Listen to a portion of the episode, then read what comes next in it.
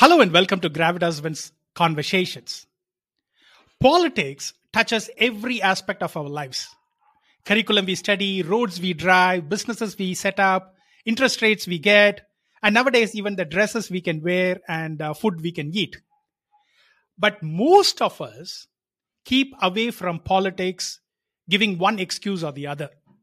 And then we lament the state of the country. That's why I'm excited to discuss with the first generation politician, Dr. Sarika Verma, about this particular topic. She's a practicing doctor and a spokesperson for AAP in Haryana. I want to make one thing very clear. Even though my guest is from a particular political party, we are not discussing a particular ideology.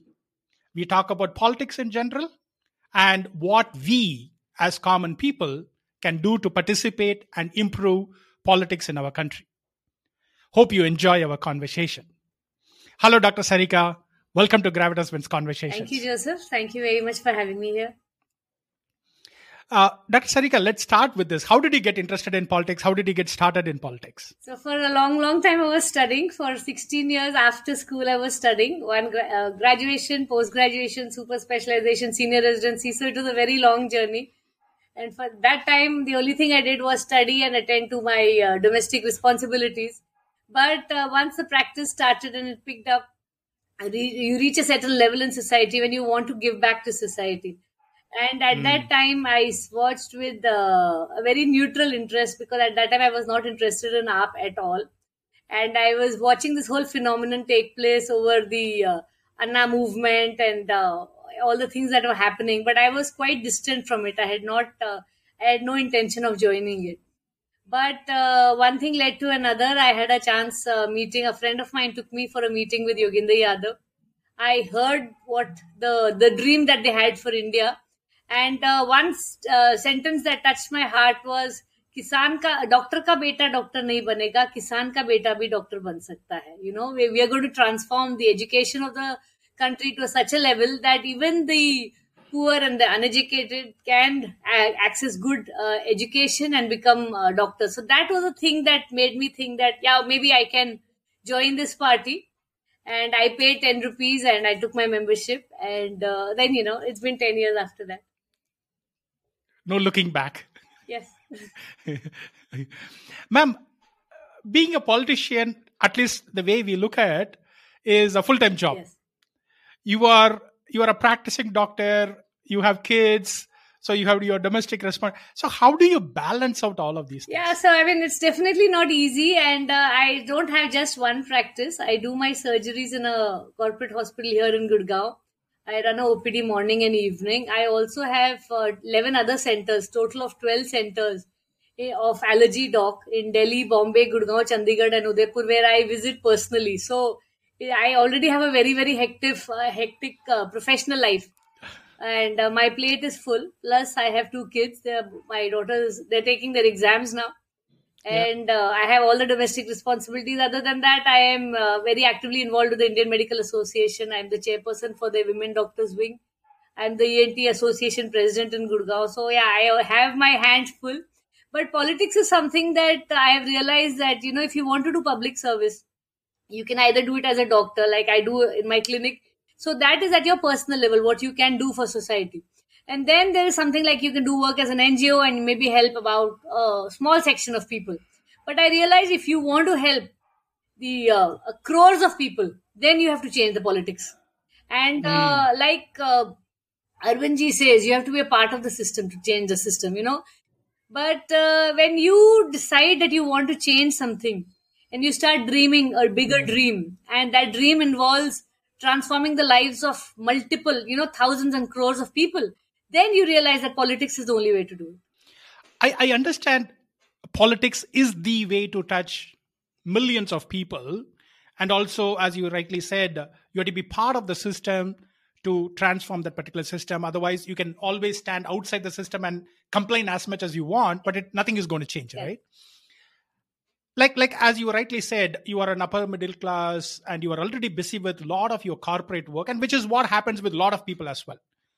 How do you balance out, or what are your, like, say, for example, time management principles, or how do you think about, balancing out your corporate responsibility as well as the politics that comes. So, you have to plan every day in hours, not as in, in days. Mm. So I know I have reduced my medical hours. I used to do my OPD for 8 hours. I've reduced it to 2 hours in the morning, 2 hours in the evening. I still generate more revenue than I used to do when I was working 8 hours. So that way, that has not affected my work.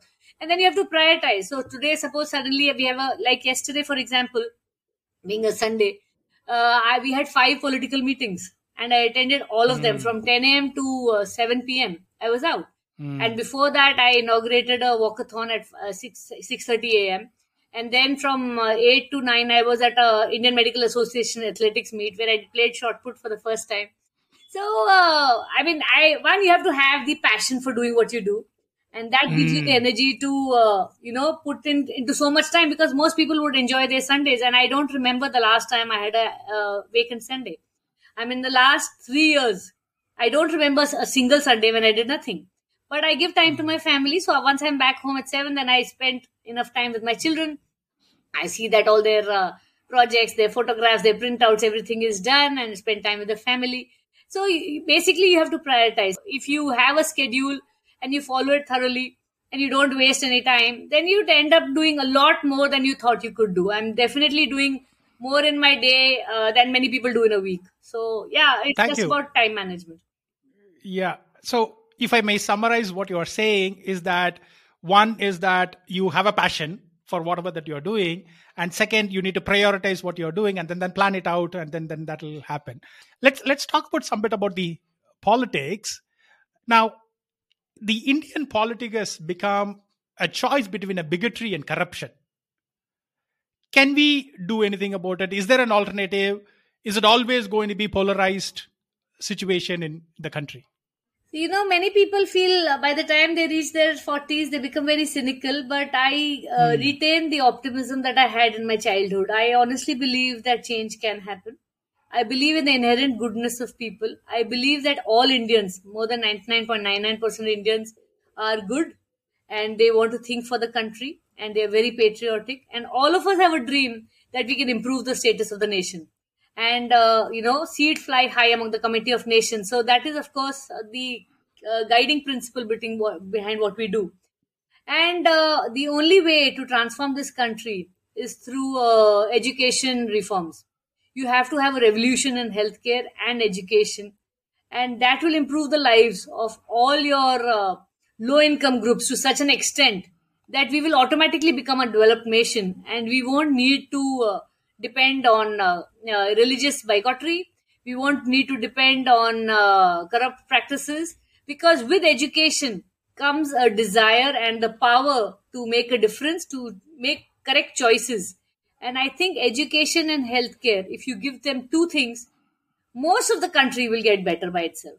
So yes, I do think that bigotry has run its life and most of us are sick and tired of it.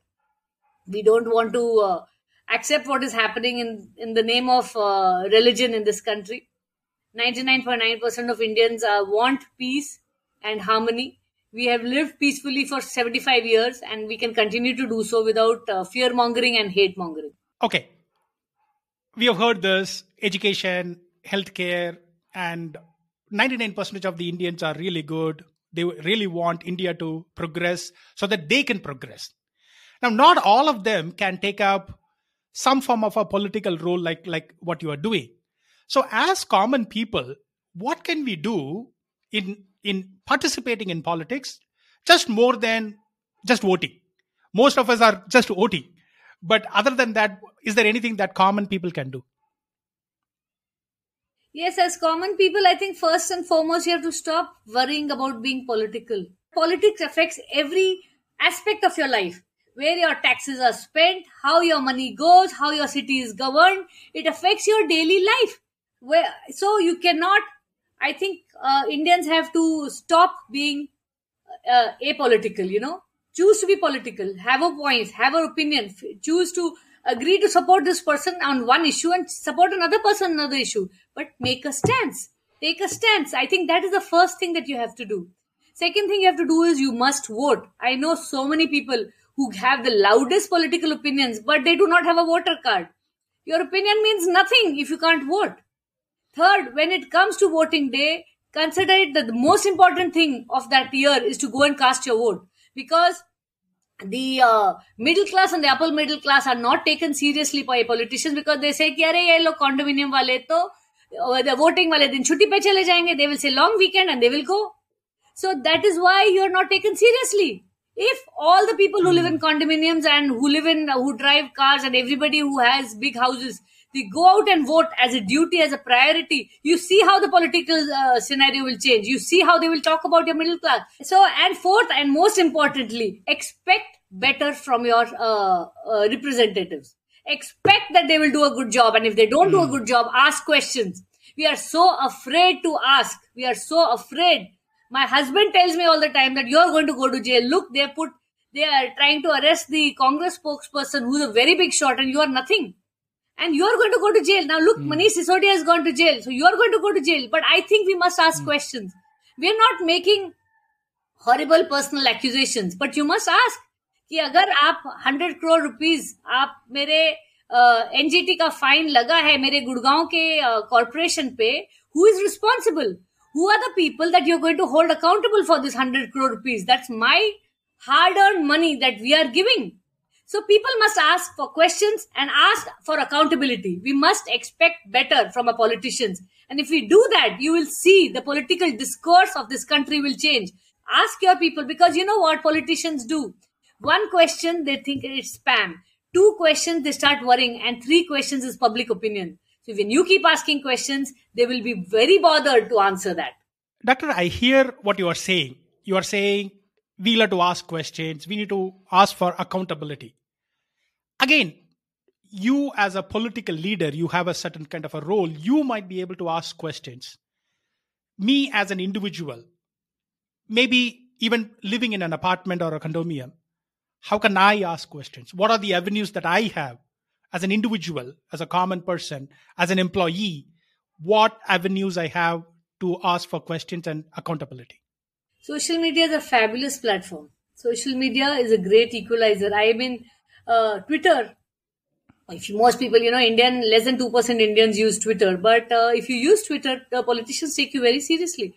And I'm not speaking to you as a political person. I'm speaking to you as a common citizen. And the work I've been doing in Gurgaon in the last 10 years is primarily as a common citizen, because right now my political party is not in power here in Gurgaon, in Haryana. And I don't think we have a great vote share as we speak, until we contest the election soon. So every time I go to the market and I see there's water logging and I see that there are mosquitoes there, larvae, I take a picture. I take a geotag picture and I tag MCG and the local MLA, and I send it out. And I tag the CMO, Haryana.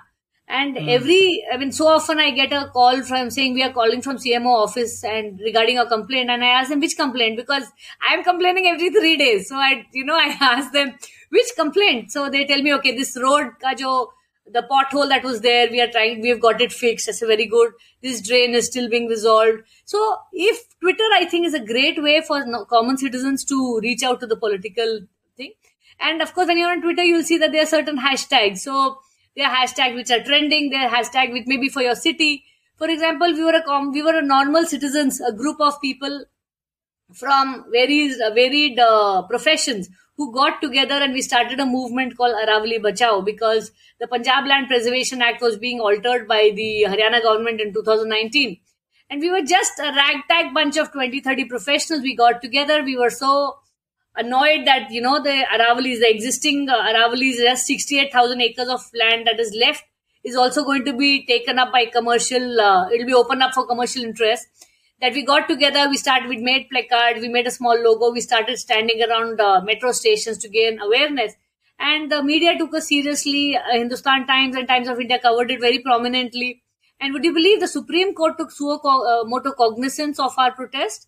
And they put a stay on the Haryana government from passing the PLPA amendment. And that was in 2019 March. And till date, the Haryana government is petitioning the Supreme Court to please remove the stay, and they've not been able to do it. We did not have money. We did not have political clout. We had nothing. We were just a bunch of concerned citizens who were bothered about it. Can politics and ethics go together? Definitely, politics and ethics can go together, but it really means how you have to choose where you're getting your funds. So, you know, you decide that you take your funds from maybe crores of rupees from a single person, right? Then, of course, you're accountable to that person. Then you have to give him billions of dollars worth trade to pay back for the crores that he has spent. But the other way to do it is to do crowdfunding, and you take, say, 1,000 rupees from 50 lakh people. You'll end up getting a few crores. It'll be definitely less than maybe 100,000 crores, but you'll get 50 crores. And you can fight a good fight. You can fight a good, clean election. And all you need to do is you're answerable to the people who gave you 1,000 rupees. And when they see that humne jo 1,000 rupees diya, that is getting something good. My roads are getting clean. My drains are getting better. My the schools that my servants' children want to go, they are getting better. My hospital is getting better. The neighborhood slum has a mohalla clinic. You will feel it's worth it. And the next time around, instead of 1,000 rupees, you'll pay 5,000 rupees. Ki yaar, this party is doing a good work. They're doing a clean work. So it depends, you know. First, I'm not going to comment on what other people do, because I genuinely think that there are two ways to fight any fight. One is to try to demean the other person and try to erase their line. The second is to increase your stature and increase your line to such a level that there's simply no competition. You know, I choose the latter. Absolutely. Because one, it's tougher. Second, less people do it. It's very easy to sit around mudslinging. But if you keep working, and I'm not scared of hard work. I mean, I'm essentially a very, very hardworking person, as you know, with my schedule. And not everybody has the stomach for it. But I am very happy doing 18 hours, 16 hours work. And I go back to sleep without a care in the world, because that gives me a great deal of satisfaction. And when I do the right thing, I have a clear conscience. And the only reason why I am in politics is because I want to improve the country for my children. I want to give them clean air. I want to. My dream is to see blue skies in Gurgaon. I see all of that in the Western world, and I want everything, all of that. I want clean air, I want blue skies, I want clean water for my children and for the next generation. And if it takes a lot of effort, I'm happy to do it without compromising my ethics. Lovely to hear that, Dr. Sarika. And I mean, hopefully when people hear this particular interview, a lot of people will get involved in politics in one form or the other. I hope so too, Dr. Sarika. Okay, so you talked about all of these things. Now, going forward, let's say, for example, now most of the people think of career as being an engineer, lawyer, doctor, and so on and so forth. But politics is not considered as a viable career option. What can we do to change it? How can young students who are graduating think about politics as a viable career option? So, you know, when you talk of career, one, you should have a reasonable sense of expectations. So, for example, when you do your engineering, you know, okay, you will have a decent amount of living for the rest of your life. When you become a doctor, you know that it's a very long journey, but after a certain time, you will reach a certain level of prosperity in your life. And that's what all parents want for their children. Now, of course, other than medicine and engineering and law and accountant, there are so many professions, you know, more than 50 professions. There are people who are... they're radio jockeys, there are lots and lots of options, you know. There's journalism, there's media, there's mass media, there's advertising, and a bunch of things over the internet that I don't even know many of them, the professions that are available. But when you think of politics, the only thing you think is that I am going to have a Fortuner or an Endeavour and I'll have 10 gaadis in front and 10 gaadis in the back. That cannot be your dream. If you want to be in politics, I always believe that if you can have a profession which pays for your living, then it will be very good. Because if you do not have a source of income to run your house and run your family, then you will always be dependent on other people, and you will be willing to compromise a lot of your ethics, because then you are dependent. You know, if you have your own source of income, any profession, whether it is a business that can run without you, a work that you can do offline, a work that you can, like, for example, I manage my OPD and I still, you know, spend 4 hours a day on Aam Aadmi Party work. If you are able to do that, I think that's a great way to do politics. Instead of getting politics full time without having a source of income. Because I know there are, like, Arvind ji quit his job as the you know, Deputy Commissioner of Income Tax because his wife was earning.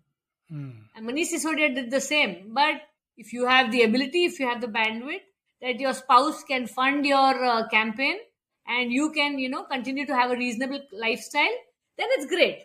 There's some people who cannot do that. So, and professionals like me, it's not just not possible that you, there are certain doctors I know who have quit their jobs and are full-time into NGOs, they're full-time into politics. But that is not my line. As far as right now, I have not reached that status. I'm trying to create a chain of clinics that will pay, you know, they will run by themselves. And when that happens, I think I would be, my dream is of course to work full-time in politics, to give you 24/7. But right now I've not reached that position. And when I feel that, yeah, I have enough funds, and then I will definitely love to do that. But I don't think that you can ask youngsters to just aspire to be politicians from the beginning. It's always good to have a career because politics, there's no guarantee. You may spend 10 years, 20 years in a particular party and may not become anything because there are a lot of other factors, you know, unlike other career options where you know, ki, okay, if I study this many hours, I'll get 60%. If I study this many hours, I'll get 70%. If I study this many hours, I will get a gold medal, you know, or I will aspire for the gold medal like in medicine. But politics is not like that. There's luck, there's caste, there's timing, there's there are so many factors. So people win or lose, but your house should continue perfectly. There should be no strife at home or vulnerability because then people can utilize that to your disadvantage. That I feel is very important. Thank you. Okay, so I get that particular point that you're talking about, but say, for example, I'm interested in politics. And as you rightly said, you know, I can run my house some fashion or the other, either my spouse is working or I can work part-time and then so on and so forth. If I had to be interested in politics and I have to do something meaningful in politics, what kind of subject should I study, skills to acquire, what kind of experience should I have? If at all, I have to come into politics. I think one, you must read a lot. Current affairs is one thing, but you must read the history. I have read, you know, Nehru's books. I have read Bhagat Singh. I have read Mahatma Gandhi. I have read, try to read the history of India. India after independence, Ramachandra Guha. There is so much to read. When you read, then you make an opinion that is completely your own. And listen to a lot. So, for example, I was in the farmers' protest for 2 years. It lasted almost 390 days. And I was there almost every day I could spare.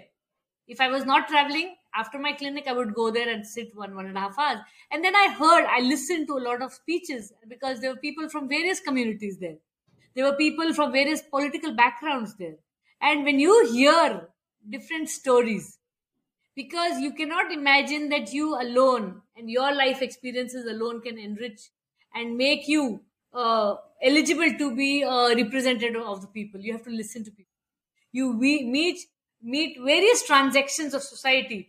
So for us to sit with the ASHA workers, the Anganwadi workers, the ladies who earn 6,000 rupees to 10,000 rupees a month, you sit with them, you listen to their stories, you hear their life, you speak to farmers, you speak to laborers, you speak to union workers, you get a 360-degree view, and which is very different from the one that you've come from.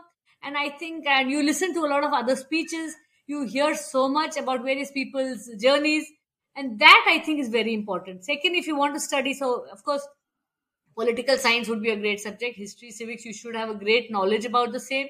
You must read a lot, and I think you must invest in a lot of time in public speaking because most Indians are not great public speakers. And gradually over time, if it needs, just sit in front of the stand in front of your mirror and talk. Because, for example, I've been raised in a family where, you know, we speak Hindi at home, but we always spoke English at school. And I still now think in English.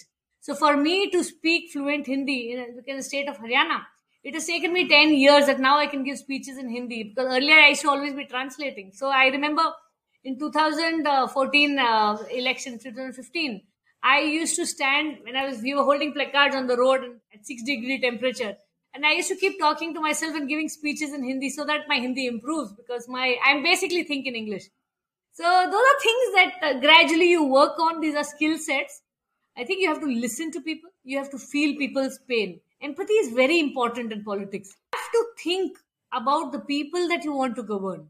Like, for example, New Zealand also had a lockdown of 21 days, a very strict lockdown, but they gave 48 hours notice. They told people to go and shop and stock up. Anybody who had to travel, they traveled to their vulnerable people. They had to bring their parents home. They brought it. And after 48 hours, they had a lockdown. That is sensible governance. Doing these foolish statements and gimmickry is not good governance, because you cause so much hardship, because you imagine that everybody has a house. You imagine that everybody is well fed and well nourished. You must understand that only 6% Indians have cars. Only 33% of Indians have motorized two-wheeler vehicles. Only 22% of Indians have houses which there is more than two rooms. And then you make policies and statements like this which have no sense, which have no backing, which have no thought got into it. Just shows your lack of empathy for the people you govern. Okay. So you talked about reading, listening, public speaking, empathy. One of the things that you didn't say, but it was so visible in your talk, is also statistics. You know your numbers about how many people have cars and houses and everything. So one of the things that probably should have is also statistics, I suppose. Yeah, so when you read, you get a lot of information. Okay. Reading is knowledge is power.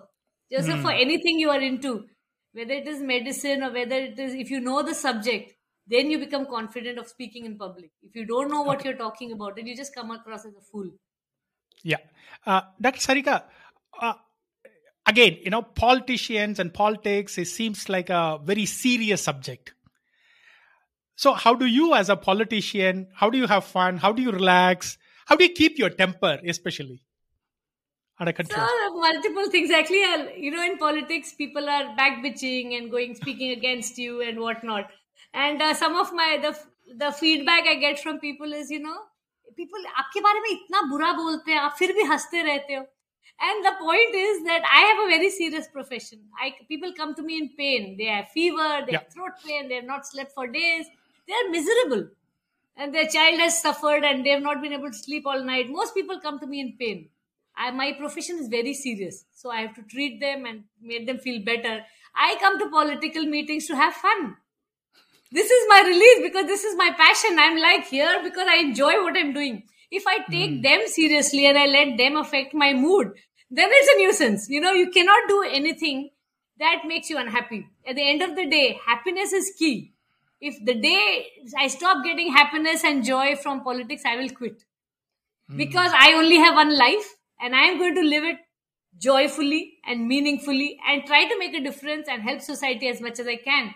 But first and foremost, my duty remains to keep myself happy and healthy. If I am not doing that, I'm not going to be able to look after anybody else. I have a very good fitness regime. I spend a lot of time with my children, which gives me great joy.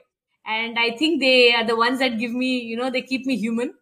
I play badminton 6 days a week, morning about 1 hour, 15 minutes. And I sleep on time. I try to read a lot. I speak with my parents every day. I try to speak with my siblings at least thrice a week. So these are things that are very important to me. They keep me sane. They keep me happy. And when I'm happy, when I'm spiritually, emotionally and physically happy, wherever I go, I will spread that positive energy. People feel that sense and they get... Yesterday, I was giving a speech and someone told me, when we listen to you, you give people hope. You don't, run people's hope down and say, kuch nahi ho sakta, kuch nahi ho sakta. And you're like, when we listen to you, we feel happy. And I think that is the bottom line. Fantastic. I can empathize with that particular person. I can see that, you are very passionate and you have practiced your public speaking skill very well. Dr. Sarika, I am a technologist. So I'm always interested in how technology is affecting different aspects of your life. So in that aspect, how is technology shaping politics? Is technology shaping politics or politics is shaping technology? What's your opinion on that? Yeah, no, definitely. There's a huge role of social media and technology in politics now. And a friend of mine does AI and he's trying to get me onto one of the platforms so that you can have, you sit on someone's chair and, speak to them. These are expensive things. So when I have the funding, I'll definitely do it. But social media per se, as you know, Facebook has got into controversy for having influencing a lot of elections. Especially the right wingers have used it to their advantage. And like I said, Twitter, for example, has become a platform for normal citizens to reach out to the government, and people take them seriously. So technology makes a big difference, but there are two parts to it. One is what you do on the ground. Uh-huh. And in politics, it's very important. There are people who just talk on Facebook and social media. And then there are certain WhatsApp warriors, in WhatsApp groups, there are people who are just giving their opinion. But when there's a meeting on the ground, they don't come. So for me, I don't consider them people at all, politicians at all. Unless you're on the ground among the people, then politics doesn't work like that. You can reach out to your friends, you can reach out to your supporters through your social media or your WhatsApp status and whatnot. That is fine. But when it comes down to it, when you have to do a protest and you need 2,000 people on the ground, you have to lead from the front. And that is very important. So there is, of course, a balance. But technology is important. It helps in communication for sure. And certain sections of society where, for example, I can reach out to people in a colony and, go and do door to door. But there are condominiums where I cannot reach out to them. But if they reach out, you reach out to them through media and social media. So media is your newsprint and your interviews, etc. And then social media is through your phones. And most of us spend at least 3 to 4 hours on social media, right? In some form of the other. So that's the only way to reach out to people. And you have to use everything in your armamentarium to reach out to people, the maximum number of people, so that people know at least that you exist and that there is an opinion, there's an alternative to corruption and bigotry. Thank you. Dr. Sarika, thank you for taking the time. I ask three questions as a kind of a rapid fire to all my guests. And from whatever you are, I believe you will give me a very interesting answer as well. What is the kindest thing anyone has done for you? Kindest thing anyone has done to me is, does it have to be a rapid? I have to go back and think. Please give me your answer. Whatever, take your time. I think the kindest thing people have done to me is given their time. I have been through many ups and downs in life, and my family has stuck to me and been through a lot of my depressions and handheld me through my various phases. And I think that is something that's very kind. And I'm very grateful to that, because whatever I am, because of what my core family has been with me, and that's helped me become a better person. Thank you. What's the definition of living a good life? Living a good life is finding purpose, finding joy, and living in today. Thank you. This Gravitas Wins is about leadership and leadership quality and acquiring leadership attributes. So in that particular sense, in your opinion, what is leadership and who has exhibited it in life? My life. In your life, yes. Okay, so leadership is not saying, aise karo, waise karo. Leadership is saying, let's do this. I think that is very important. My father has always been that kind of a person, because he, as in his various roles that he's practiced, he's always led his team from the front. And that, I think, for me, is true leadership, is when you listen to everybody around and you become a certain person that everyone wants to emulate you. They believe that you're doing the right thing, but you don't make them anyone do what you will not do yourself. So unless if there any project that comes up for my team, first thing I do is I go and do it on the road and see how difficult it is. Then I go back and tell them, okay, this is it. This is the advantage. This is the disadvantage. Now I want all of us to do it together. So that is leadership for me. And that's very important. Thank you. Thank you. Very well said, Dr. Sarika. Dr. Sarika, you mentioned when I asked the question, what was the kindest thing that anybody has done for you? You said, time.